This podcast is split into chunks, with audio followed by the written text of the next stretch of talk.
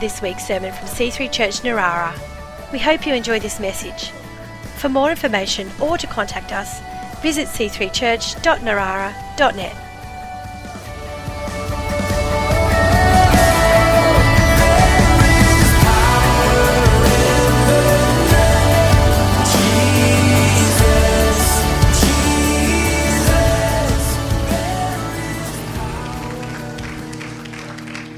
Thank you. Thanks, band. I have actually been to Villers-Bretonneux. Sorry. Yeah. I was a little bit more tactful about it, I think. I didn't just blatantly say, I want to go see these cool, you know, warfield, war battlefields and everything like that. I just told her, there's these really nice country towns I want to take you to in the French countryside. This one, Villers-Bretonneux, it's really nice. Look at these quaint, cool things. And then we should go see some beaches. I don't know, Normandy? That seems cool. Let's go walk along the beaches.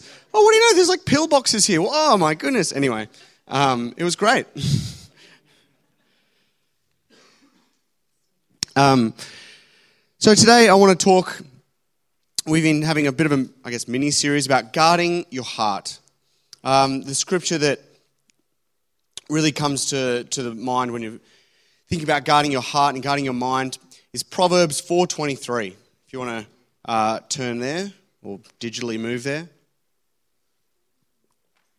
And it says, above all else, guard your heart, for everything you do flows from it.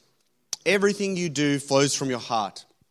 I think it's really interesting to think about something within us that we know all our actions are dictated from, and yet we also need to protect it.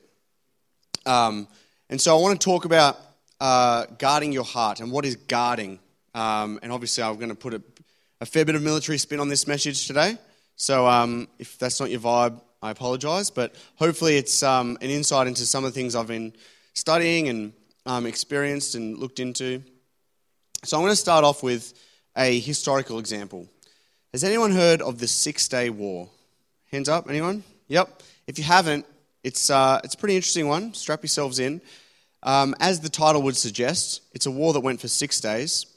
1967. Uh, so we have on one side all the Arab states of Egypt, Syria, Jordan, Iraq, and a little cameo by Lebanon, who decided that they don't like the Jews Israel nation, um, a rivalry that's lasted a few millennia, and they thought, right, this is it. We're going to get together with an armies totaling half a million soldiers, 1,000 combat aircraft, and 2,500 tanks, which is a lot. To put it in perspective, the Australian Army has about 50,000 full time, not soldiers, like full time uh, yeah, personnel. Um, of those, about 5,000 are combat soldiers, like what I did. And there's, uh, I think we have about 80 tanks. So to put it in perspective of that, we have about 200 combat aircraft. So just putting that in perspective, on the other side, we had Israel. So they had 50,000 full time soldiers and 200,000 reserves who could only serve for a little bit because they had to go back to do their regular jobs and keep the country going. They got national service. So you could say about half, almost down the line. They had 200 aircraft and 800 tanks. So it's a real two to one ratio here. And for the purposes of this message, I'll just preface this with saying that Israel uh, was defending itself, although that's a very contentious politically uh, point there. But Egypt started by blockading and massing troops on the border. So Israel kind of read between the lines there and went, oh, gee, I wonder what you're going to do. All right. So, as part of protecting itself, Israel launched a mass attack air ground against Sinai, which is part of Egypt, the West Bank, um, Gaza Strip, Golan Heights, crippled the entire air, um, air force, an entire division. A division is a really large part of the military. If I'm going to work my way up, a section is eight people, a platoon is 30 people, a company is 100, a battalion is 500, a brigade is 5,000, and a division is like triple that. Um, so 15,000 ish. Um, so Australia only has two divisions a full time one and a part time one. And Egypt got one completely wiped out in a day. Um, or not wiped out, but ineffective in a day. And so By the end of the, uh, the five or six day period, Israel had seized the Gaza Strip, the peninsula, or the West Bank, um, which is Jerusalem, Golan Heights. Um, they had lost about 900 soldiers, uh, which is you know unfortunate. And the Arab states had lost about 18,000 soldiers. Um, so afterwards, Israel decided they'd give back the Sinai Peninsula. They kept some parts of what they took over, but for the most part, they gave it back. And the Middle East has had no problems ever since. So, why am I saying this? Um, why am I saying this? Okay, like, okay, great. There was a crazy, like, very, very short war, and Israel just hammered um, all these other countries into oblivion. Um, well, there's a few lessons I want to learn from this. It's the first point I always like to bring up. This is my best example to non believers of um, Christianity that God exists and the Jews are still the chosen people in some ways. So I always point to this I'm like, you don't think God exists? Google the Six Day War and tell me God doesn't exist. Um, but for the most part, for the purpose of this message, I want to talk about this um, example and how it, it really illustrates how we should be guarding our hearts and how we should go about it. And I don't mean, you know, like go out and start fights kind of way, but in terms of defending ourselves from sin. Well, that is essentially what we're guarding against. So, what is guarding? It's a, I think when you think guard, you might think a, like a Roman or medieval dude standing in front of the palace doors, or I'm not sure what comes to mind, but I have the Australian Defence Force definition of guard, and that is I would like to say I could remember this off the top of my head, but definitely didn't. Um, I had to go back into my notes to find this, and that is guard is a form of security operation primarily tasked to pr- pr- protect the main body while fighting to gain time, while also observing and reporting information and preventing enemy ground observation of and direct fire against the main body. Everyone following? no? What are you talking about? Different language. Cool. So, the point there, the real key one there is that it is protecting the main body. The main body being your main barracks, your main base, the main uh, division that's doing an advance, whatever it is. The main forces were all your logistics, all the chunky stuff. The guard, be it an advance guard, rear guard, flank, whatever it is, they are out there to stop the body being attacked. They're there to fight that back. So the, I want to put this into your mind now that it's not a sentry. A sentry is a form of early warning that you put out, you know, someone out on a hill and they see someone coming going, whoa, and radio back, and that's it. No, no, they're not a screen. A screen is another um, security operation, which that same person on a hill goes, oh, there's the bad guys, shoots a couple of shots to make the bad guys go, whoa, and then run. No, a guard is going to dig in and actually fight them and stop them for a bit. Okay? It's not just, uh, well, I've already explained that, but it, the whole point is that it's actually going to fight back. Okay?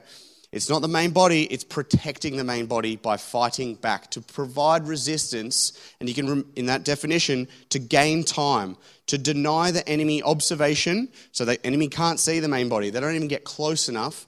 And, uh, what is it? And prevent direct fire. Direct fire is like shooting at people. Indirect fire is bombs over the horizon, which you can't stop, but preventing direct fire. So getting close enough that they can cause direct damage. The point of the guard is to stop that. And so, from what I'm taking from this for us is that when we're protecting our hearts, we're protecting this from sin. We have to guard our hearts and to keep sin at a distance. We're not letting sin get into our heart and go, oh, I've got to fix that. It's too late. That's not guarding your heart. You need to stop it getting that close to begin with. You need to identify it and prevent it getting so far into your life that it becomes an issue. That's what I'm getting at today. And I really want to draw out the three main points of what a guard is. So the first one is that a guard, as I already hit up a couple of times, is that a guard actually fights. A guard is not an early warning, it's not a sentry, it's not a screen, it's not um, even just a wall. Uh, it is a manned operation that someone has to get told, you are going to be a guard. All right? And for us, that means we have to think, I have to consciously think of what I'm going to do. all the time. I need to protect myself. I need to protect my heart from everything constantly going on in the world. What did the Israelis do? So they protected by fighting. They didn't just let the Egypt, the Arab states come in and go, oh, okay, better push them out. No, no. They stopped them even getting in. They saw what was about to happen. They saw the Egyptians basically grab the collar and raise a fist, and the Israelis were like, oh, I know what's next. I'm not going to let that happen. The point was that they actually fought back and pushed them away, like physically pushed them off the continent. In our instance, we're going to push that sin away, identify it as it starts to come into our life. Is it a, just a bad acquaintance? Is it someone at work? Is it something on the internet? Is it a movie? Whatever it is, identify it early and, and push that back away from you. Keep it away. Don't let it become a habit before it's too late. The other point there is that has anyone has anyone here actually been in a fight? Is anyone brave enough to put their hand up? I know one person has because he's spoken about it very commonly on this before he was a Christian, before he was the pastor. But um, Martin, yep, okay, I see that. Yep, private school boy, just throwing some elbows. That's cool. Anyway, um, well, I've heard from my own personal experience, but being in a fight is really physically painful, um, even if you win. Okay? So I think the point here is that when when we are setting ourselves up and go, right, I'm going to need to guard my heart, that doesn't mean that, great, I am therefore protected. I'm in a completely um, invulnerable suit of armor that even if I am, you know, wearing the spiritual armor, I'm going to be completely invulnerable. Nothing's going to happen to me. That's not the case. When sin comes into our lives, to fight it back is painful.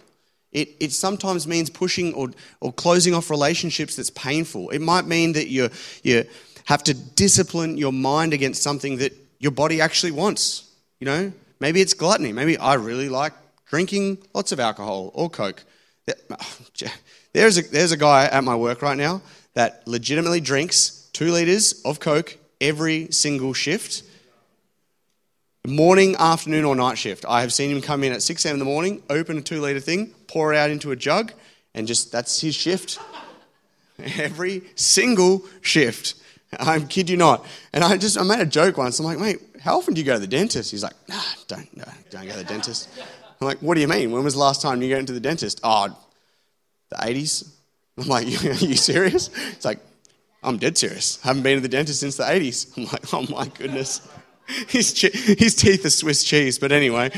Um, he, he's not a Christian. He needs God. He, um, he's got a bad habit in his life, and he works. There's nurses in the room, and they're all like, "Oh my goodness!" Like, anyway, he's um, yeah, he's a fun dude.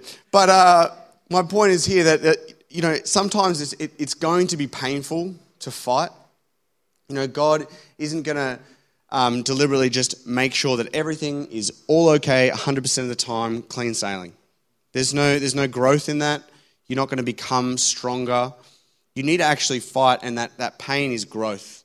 And we'll get into that a bit later, but I think it's really important to know that when you're going into these, you realize, like, okay, I'm making a conscious effort here. Something's coming into my life. I'm going to have to really deal with this, that it's going to be painful, like spiritually painful sometimes. You know, Ephesians says to put on the armor of the Lord to be strong in his power, to hold on to his promises, so to, to pray and to identify all his promises. I did it a while ago, I actually sat down as I was going through a crazy time in life. I went, what are actually all the promises in the Bible that God promises to us that we can declare over our lives? And I spent a couple of days just researching and going through. He promises health, he promises you know, prosperity. You just go through, list them all, and identify which ones apply to your given situation, the scriptures that go with it, and pray it over your life. Pray those scriptures over your life. Like, fight for it. Don't be passive about it and go, well, it's in the Bible, it'll happen. Like, no, no, no. Hold on to that. Put it on your fridge. Put it, listen to podcasts about it. You know, listen to it. Have it in your head all the time, listening to it. Fight for this.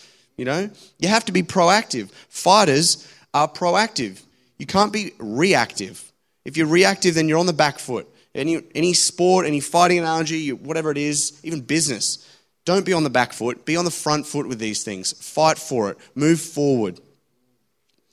We're not fighting against flesh and blood like the Israelis did. We're fighting against the spiritual warfare of sin in our lives. And in a way, that's the stakes are way higher because flesh and blood, yep, you got about 90, 80 years, done. Okay? It can be a long time when we're here now, but fighting in the spirit, we're fighting for eternity. We're fighting for something that exists completely outside of time. So it's not something you want to stuff up. Like, that's the reality of it. I think it's really important to identify the forces of evil are intentionally going to come after you. They're not just going to go, let you go live through your life and see when your guard's down and go, oh, whatever. They're going to ha- take the opportunity to come at you. They really are. If you've had the opportunity, read the Screwtape letters. There's a little recommendation out there. Um, C.S. Lewis wrote the, uh, the Narnia books, and he writes stories, letters, um, from the, the perspective of two demons and the whole point of these demons is they're trying to get and ruin this guy's life. And the whole point of them corresponding is them coming up with plans like, oh, why don't we try lust? And it didn't work. All right, next time, what we're going to try, we're going to get him through, uh, you know, greed in his workplace. And that almost got, oh, there's something there. And the whole point is they're strategizing how to just ruin this guy's life. And it's really, it's kind of confronting, but it's interesting to read because that's us. They're, right now, there are demons, like literal demons, planning to ruin your life. And the thing that's stopping them is you being on guard, being connected in the spirit to God, and being armed with the scriptures and fighting them off. Okay? And that's on you. You know, one of the, the core tenets of Christianity is that the individual choice is on you. It's an individual relationship. It's not a community going to God. It's not like you're born into it. None of that. You have to make a choice to say, I'm going to be a Christian and therefore I'm going to adhere and, and I'm going to follow you and I'm going to fight for it. Okay? So don't let sin get too close. Stay close to God. Pick the right friends, whatever it is. Don't let your standards slide. Don't watch the wrong movies, whatever it is. Be proactive in not letting sin get close. Be on your guard and be a fighter for it. So, how do we become effective spiritual warriors, which is kind of what we're talking about here? Well, you need to train which is always fun. So I will give an example with the uh, Israeli crews, um, Israeli example. The air crews trained for weeks doing quick refitting of the aircraft so that the aircraft could go bomb some airfields and get back and quickly refit and do it multiple times before the enemy could even get off the ground and, and figure out what was going on. So, before the Egyptians could scramble all their aircraft, the Israelis had already done several bombing salvos and completely ruined everything. Because all the way down to the ground crews, the least glamorous job, when you think Air Force, you think Top Gun, cool, playing volleyball, dropping bombs, awesome. Um, you don't think of the, the guys on the ground like hooking up missiles and um, scrubbing the tires or anything like that, but they were the ones that were rehearsing and training to make sure that these guys were equipped and ready to go. The slick, oiled machine the whole way through. You know. On the other hand, uh, I didn't write the professor's name down because I looked him up and he was just another university historical professor. But he said about the Syrian army, and I just thought it was kind of funny. It was kind of understated. British historian. One would be hard pressed to find a military less prepared for war than the Syrian army in 1967, which I just thought was kind of funny. Like, you guys started it. What were you doing? Um, like, but the point there is that they train for it. I've heard so many times, I've spent most of my, pretty much everyone's military career nowadays is most of the time you're just training because you have to be ready for something. Even when you do go overseas, when people go overseas, you've spent years getting to that point to train up for it. You, I've heard it so many times that you don't rise to the occasion, you fall to the level of your training. So if you train to a certain standard, when you're fatigued and when you're, you're mentally, you're spiritually exhausted, you're not going to go pull off some miracle yourself. You're going to go back to what you're used to, your habits, what your rhythm is. You're not going to suddenly develop a prayer habit and reading the Bible out of nowhere when you haven't been doing it for years. That's what you need to do as a norm, and that's what you can rely on as your strength. You know, God is going to prepare us. I think it's important for that, and He is going to train and test us. He's going to make sure that we're trained and equipped and prepared. And that means He's going to test us. You know, I said this before, but if anyone's ever been to the gym, actually, the first time I ever went to the gym, I remember this. I was going through my first year in the army, and I realized I'm a skinny teenager and I'm tired of being the smallest guy. I'm going to the gym, which is the thing that people do to get strong, apparently. Had no idea. Never been to the gym as a teenager. I just thought surfing and rugby would be good enough. Anyway, so I went to the gym and went into that room where they've got all the like the cable machines. They got these ones and these ones and these ones, and I had no idea. I just went, all right, sat down on this one and did this. And then it really started to hurt, and then I was like, oh, okay, go over to this one. All right, what's this is uh, oh, this one. Okay, I did this until it hurt. And then just went around the whole room, did every single machine and did every random thing. And then I went, okay, I guess that's a workout. I'll go home now. Anyway, I had no idea what I was doing. What I also didn't know, what happens when you train your muscles, is that it hurts, especially the next day. Had no idea what DOMS is, delayed onset muscle soreness. So the next morning I woke up, I remember trying to roll out of bed and went, oh, oh, I've broken everything. Everything is broken. What's going on? I remember I literally was in my bed and I reached over and called my friend who was a gym junkie and was down the hallway. We're living, and I'm like, I said, I remember it. I'm like, Cameron, what's going on? I can't get out of bed. He's like, what, what, you went to the gym? I'm like, yeah, what, what is this? He explained it to me. He, came, he opened the door and was just literally laughing at me and came over and was like poking me anyway. But I just remember thinking, oh, okay. So it like really hurts. Yeah, exactly. Training hurts. If you want to grow, it actually is kind of painful when you when you go into the gym and all that, the muscles are literally ripping and then rebuilding again, stronger.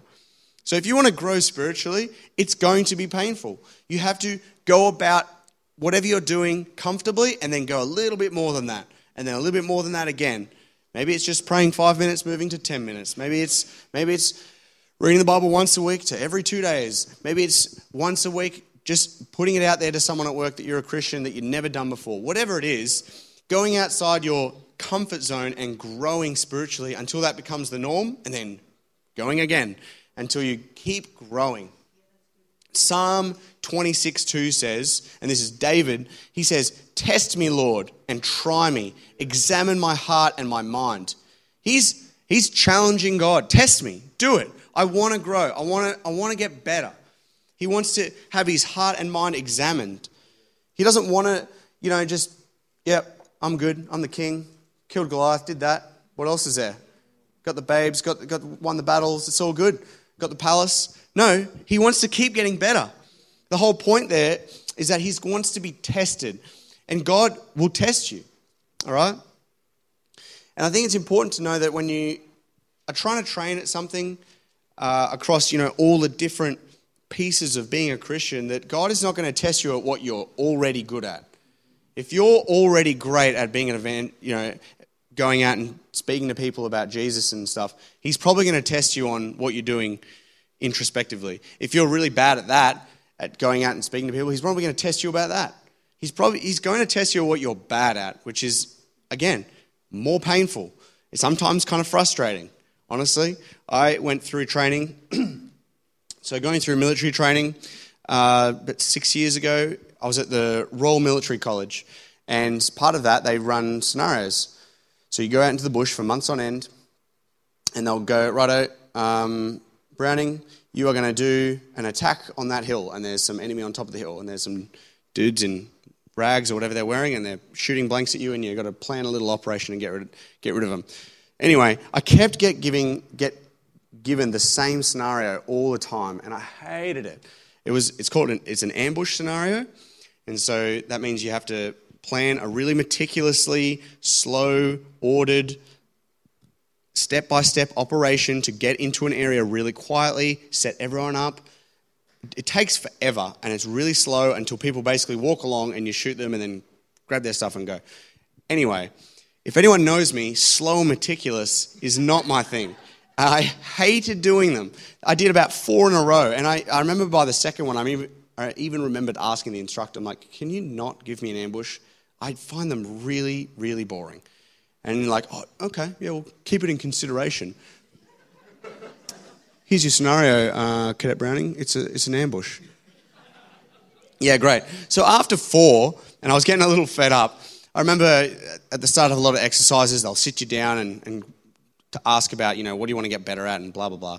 And I remember going, I'm, well, I'm just going to do the opposite then because I keep asking not to be given ambushes and I keep giving them. And I went, well, look, I'm actually really struggling with my quick decision making. Um, I really, I'm really, really scared of like things going not to plan and I have to figure things out on the ground. And because I mean, I find planning like really easy. I love just sitting down for hours and meticulously planning things out. So I hate it when things just go off the rails. Um, anyway, so I hope that I get an ambush, and that way I can just really make sure things are really lined up perfectly. And then, oh, okay, well, we'll see how you go then. Yeah. And so, sure enough, the next time they give me this scenario that just completely goes out of the wire, and people are running around screaming. We got vehicles going here and all kinds of stuff, and I loved it having a blast. I was, I remember I was in an armored vehicle and I was yelling and running out and grabbing people and doing all kinds of things. It was so much better than doing a stupid ambush again. And at the end of it, they're like, you know, um, Cadet Browning, you, I, I don't think you need to be concerned about your ability in these sort of situations. You're actually quite good at them. I went, oh, am I? Oh no, A plus. I got an A plus for it. I was like, oh, did I? Great. Oh. Anyway. Anyway, yeah, I should have another ambush. Okay, sure. But the, my point is there, it's good to train at what you're not good at, okay? Know what you're really bad at, and probably it's probably something you don't want to admit to yourself, probably something you're a little bit embarrassed about. So maybe ask your partner, maybe ask your family, like, be open and honest and brutal, because it'll hurt to what you're bad at is not what you want to really generally. You tuck it away in a corner and you're like, let's not talk about that. Um, so I think it's really important to identify what you're bad at and train at it. Not to ignore it, not to completely think about, no, I'm fine. Anyway, train your heart. Being on guard isn't just fighting, being, being ready. It's not just fighting, it's, it's being ready to fight at any given time. It's being training up to when something happens, you go, I got this. God set me up for this. I might be weak in this area or this area, but I'm ready. I know what I need to do. I've got the habits, I've got everything ready to go. Don't be caught off guard. See, that's where that saying comes from off guard. There you go. All right? And my last point when it comes to guarding is that it takes endurance. Because guarding is not a short little thing that you're going to do. You're not going to fight once, done. In the ring, out, fight's over, 11 rounds, or an, 80 minute uh, match, or whatever it is. No, maintaining guard, it needs to be all the time. It needs to happen constantly. Because if you let your guard down, then that's when you're vulnerable. The point is that you keep your guard up all the time. Without a guard, you're vulnerable, bang. Devil's going to take advantage of that. Sin is going to come in. And that and this time, if your guard's down, you're not going to have the opportunity to put up a fight. You gave up on that part. I'm, I'm just it's, it's just it's too tiring. I've just I'm, I haven't been tithing. I haven't been praying. Whatever it is, there's a vulnerability. The devil's going to see that and he's going to come straight into that area of your life and invade it. And you're not even going to, it's going to be, you can't push it out. It's going to be in, in. And then you've got a, a bigger problem, right? Then, yeah, um, then, you know, I won't go too far into military analogies, but that's when someone's inside your perimeter, you have a really, really bad time. Really bad time. And it's going to be a lot harder. Life is not a sprint, it's a marathon, okay? You have to make sure you're not letting your guard down and you're not defenseless. Draw on the strength that God has able for us all the time. He's right there. You might think, well, that's kind of impossible. I can't, you know, physically do that. No, but spiritually you can. Spiritually, coming to church, it's all the basics. Like we all know what we're supposed to be doing. It's just making sure we do it. Encourage one another. There is constant temptation to let your guard down about some things. Constantly. The world wants us to. Every time, you know, you see someone, not even a Christian, any celebrity or any politician espouse something that kind of lines up with Christian ethics, they're just blasted. How dare they? Non progressive, whatever it is that slightly lines up with a Christian ethos, they're just blasted. You've got to have, make sure you're encouraging one another that when, they're, when people you can see are under attack and they're fatigued and just like, my goodness, encourage one another and really lift each other up. I don't think it's, it's important to know that even though it's our responsibility to make sure that we're guarding our, our hearts. It doesn't mean we can't help each other do that or, or identify when someone might need help for a, for a time or just encouraging them. It's really important. I think it'd be remiss of me not to, um, you know, on Anzac Day, to not draw out an example of an Anzac. And uh, an example I want to bring out today, we've been talking about guarding your heart and protecting yourself against, you know, evil. And so I want to talk about Eddie Teddy, Edward, known as Teddy Sheean. Uh, he was born in Tasmania in 1923 enlisted in the Navy at the age of 17, 1941, World War II. So he was posted to a, a, a Corvette, which is a type of ship, um, a fighting ship. So HMAS Armidale. And on the 1st of December 1942, it was attacked by three Japanese planes and it was struck by two torpedoes. And it started to sink, as ships do when they're struck by torpedoes. So it was escorting another ship. So there was a nearby ship. Uh, so the crew basically started abandoning ship. They realized this is going down, we're jumping overboard. Um, as the Japanese did, the planes started then to attack the sailors in the water, to shooting them um, in, the, in the water or on life rafts or just clinging to wreckage. So the Japanese were strafing them. So Teddy Sheean himself, still on the deck, was shot twice. And he thought, well, I'm not going to let this happen. So after he was shot twice, he ran across the deck, strapped himself into one of the cannons on the deck, and started shooting back at the Japanese uh, planes, shooting one down and damaging two others, and stopping all the Japanese planes from shooting his crewmates in the water. Sheean continued to fire at the planes as the water came up over the deck, over his feet, and then over the cannon completely. He kept shooting. So much so that his crewmates said that there were still tracer rounds coming out of the water as it went underneath. He just kept shooting, kept going well after. And so, you know, and obviously then he, he died, saving the majority of his crewmates. Um, his legacy is that they've named a submarine after him, HMAS Sheean, and the motto is Fight On. You might, if anyone's been to the War Memorial, you might remember there's a painting of this actual scene uh, of a, you know, his topless bloke strapped in, bleeding to a cannon, shooting at all these uh, Japanese planes. And if you go there, you, will see it. Um, and only four months ago, December 2020, Eddie Sheean, he was awarded the Victoria's Cross posthumously. It was reviewed as they do, and he was awarded the VC. So he died defending his crewmates, guarding them, as you will. And so while we are guarding against the sin and corruption of the world, we don't have to worry about going down with the ship, so to speak. We're not going to completely crumble under the pressure of sin because Jesus has done that already. Jesus stayed on the ship protecting us as we would have drowned and died and sin, as the wage of sin is death. We, we would have died eternally. But Jesus means that we do not have to have that happen to us. He has made that sacrifice. He came into the world, he strapped himself in and went, I'm going to take this for you guys. You know, I'm going to guard your hearts in a way that you can't do by yourselves. And I'm going to give you that opportunity in the future, but I've got this. And so I just want to end on that note that the ultimate sacrifice for all of us throughout all of history, Anzacs, on a personal level, is Jesus. And as we finish up, I think it's time to remember, you know, who's come before us, making sure we've got this amazing country to live in and, and the conditions we have, but also in a spiritual sense that we can guard our hearts from sin and keep that safe from us because of what Jesus did on the cross. Amen. Amen.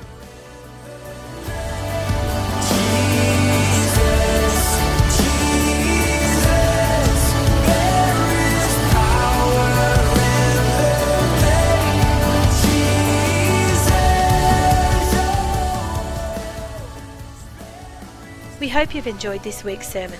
For more information or to contact us, visit c3church.narara.net.